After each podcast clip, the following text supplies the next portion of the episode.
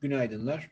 Bu sabah haber akışındaki önemli noktalardan birisi Amerika'da ödenek ve borç tavanının artırılması konusunun kısmen çıkmaza girmiş olması. Biden'ın önünü açmak istediği 550 milyon dolar büyüklüğündeki e, altyapı ödeneği şimdilik senatodan geçmeyecek gibi gözüküyor. E, bu aslında büyüklük açısından pek önemli bir şey değil sonuçta 550 milyon dolar. Ama önemli olan şey şu, bu kadar küçük bir paketin bile onaydan geçmesi önemli bir konu haline gelmiş durumda. E, dolayısıyla borç tavanı konusu muhtemelen sonunda çözülecektir ama işlerin yürümesi için bu konunun artık aciliyeti artıyor. Aksi takdirde hisse senetleri piyasasında satış yönündeki etkileri daha da belirginleşebilir. Bu durum tahvil piyasasında kısa süreli olarak güvenli liman arayışına giren büyük paranın e, tahvile yönelmesine neden olacak. E, bu da sonuçta tahvil faizinde bir miktar geri çekilmeye neden olacaktır. Bu durumu izleyeceğiz, takip edeceğiz tabii ki. Bugün ise piyasaları etki edebilecek haber akışında Almanya, Fransa ve İtalya'nın enflasyon verileri var. Üçünde de enflasyonda yükseliş bekleniyor. Veri yüksek gelirse dün geri çekilen tahvil faizlerinde yeniden yukarı yönlü ufak bir hareket görülebilir. Özellikle Alman tahvillerinde. Ama şimdilik küresel olarak faiz kompleksinde e, beklemeye değer bir geri çekilme ihtimalini değerlendirdiğimizden dolayı e, bu veriyle gelebilecek bir faiz yükselişi bizim için şimdilik non-event durumunda olacak. Zaten Alman 10 yıllık tahvil faizi e, bir aydan kısa sürede eksi yüzde 0.50 bölgesinden eksi yüzde 0.20 bölgesine kadar hızlı bir yükseliş yaparak Mayıs 2021'de gördüğü son zamanların en yüksek e, seviyesine gelmiş oldu. E, bu seviye oldukça önemli çünkü son iki senede yedi kere test edilmiş ve her seferinde de direnç olarak çalışmış bir bölge. Yine buraya gelmiş vaziyetteyiz. E, dolayısıyla bir süre yatay çalışması sonraki gelişmelerle birlikte bu bölgenin üzerine atması makul bir beklenti sayılır.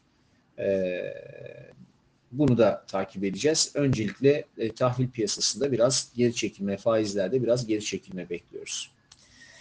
Yine Avrupa kaynaklı bir haber akışı daha var. Ee, Avrupa Merkez Bankası Avrupalı bankaların temettü ödemelerine veya hisse geri alım yapmalarına izin veriyor bugün itibariyle. Dolayısıyla e, burada bir fırsat doğabilir. Nitekim aynısını yaz başında, yaz ayları başında Amerikan Merkez Bankası, Amerikalı bankalar için yaptığında e, akabinde bankaların çok güçlü bir performans gösterdiğini görmüştük. Tabii o zaman endeks de yükseliyordu. Şu anda biraz daha endeksler zayıflar. Ama sonuçta yine de e, işte Nordea, ING, BBVA, Intesa, BNP Paribas, Santander, Unicredit, ABN AMRO gibi bankalar e, relatif olarak daha iyi performans gösterebilirler. Dolayısıyla bunlar portföyler için iyi birer aday gibi gözüküyor bugün itibariyle. Ayrıca e, banka ETF'i olan Avrupa şey Fransa'da işlem gören BNK kısa isimli ETF de dikkat çekici olabilir. Piyasaya döndüğümüzde dünkü zayıf Amerikan e, kapanışının ardından bu sabah Asya piyasaları karışık işlem görüyor. Amerikan 10 yıl tahvili ise dünkü geri çekilmesinin ardından bugün yatay. Ancak beklentimiz faizdeki aşağı yönlü düzeltmenin %1.40, %1.45 aralığına kadar devam etmesi dünkü geri çekilmenin aslında altın ve kıymetli metallere yarayacağını düşünüyorduk. E, ama dün dolar endeksinde sterlin kaynaklı biraz fazla bir güç, güçlen, güçleniş oldu. E, o da aslında şöyle gerçekleşti.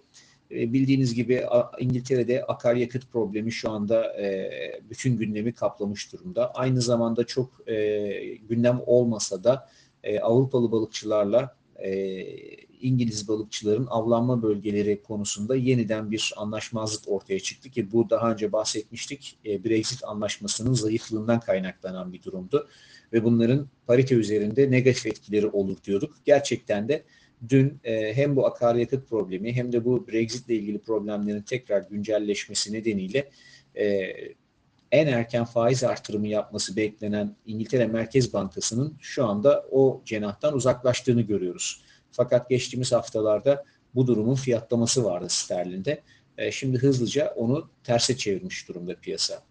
Tabii sterlin e, satılınca ister istemez biraz bir miktar diyelim Euro'da satış görüyor. E, ikisine birden baktığımızda DXY sepetinin yaklaşık %70'inden bahsediyor oluruz.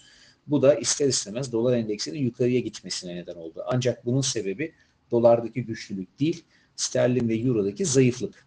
Dolayısıyla e, eğer gerçekten bu senaryo doğruysa, bizim inandığımız gibi ise e, kısa süre içerisinde buradaki e, hareket kendisini tekrar geri bırakacaktır diye düşünüyorum. E, bu arada aynı zamanda dün Euro doların geldiği seviye itibariyle hatırlanırsa 1.16 bölgesinin hem YouTube yayınlarında hem de çeşitli yazılarda, e, yazılarımızda 1.16 bölgesinin e, kanal alt bandı olması itibariyle hedef olacağını e, konuşuyorduk. Şimdi orası test edilmiş oldu. Dolayısıyla e, Euro dolar paritesi de artık ana hedeflerden bir tanesini gördükten sonra muhtemelen e, önümüzdeki bir iki hafta, bir hafta içerisinde diyebiliriz belki çok uzun da gitmez. E, yukarı doğru tepki verecek olduğu seviyelere gelmiş vaziyette. Bu da dolar endekste bir geri çekilmeye neden olur. Muhtemelen e, Euro'da bu hareket geldiğinde e, kıymetli maden kompleksinde altın, gümüş, paladyum, platinde de e, yukarı doğru küçük denemeler yapılacaktır diye düşünüyorum. E, Euro'da seviye vermek gerekirse 1.17-20 bölgesindeki e, düşüş kanalının %76.4'lük Fibonacci direncine kadar e, bir yukarı yönlü bir geri çekilme makul olacaktır. Ancak buradaki daha güçlü satış penceresi, çünkü sonunda yine Euro'yu satmak gerektiğini düşünüyoruz e, daha güçlü satış penceresi düşen kanalın %50 geri çekilme seviyesini gösteren 1800 e, yani 1.18 1.18.50 aralığında açılacaktır bu pencere.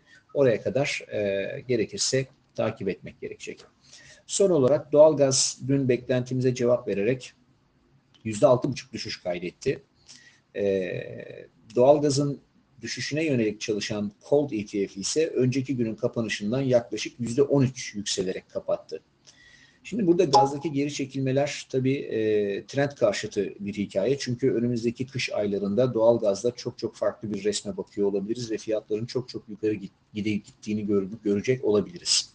Dolayısıyla trend karşıtı bir e, pozisyonda yüzde altı buçuk kaldıraçlı bir ETF şeyde e, future kontratında veya yüzde on üç bir ETF'de para yapıldıysa e, bunlardan çabucak çıkmak bence daha doğru olacaktır. Çünkü eğer tekrar terse dönerse çok hızlı döner.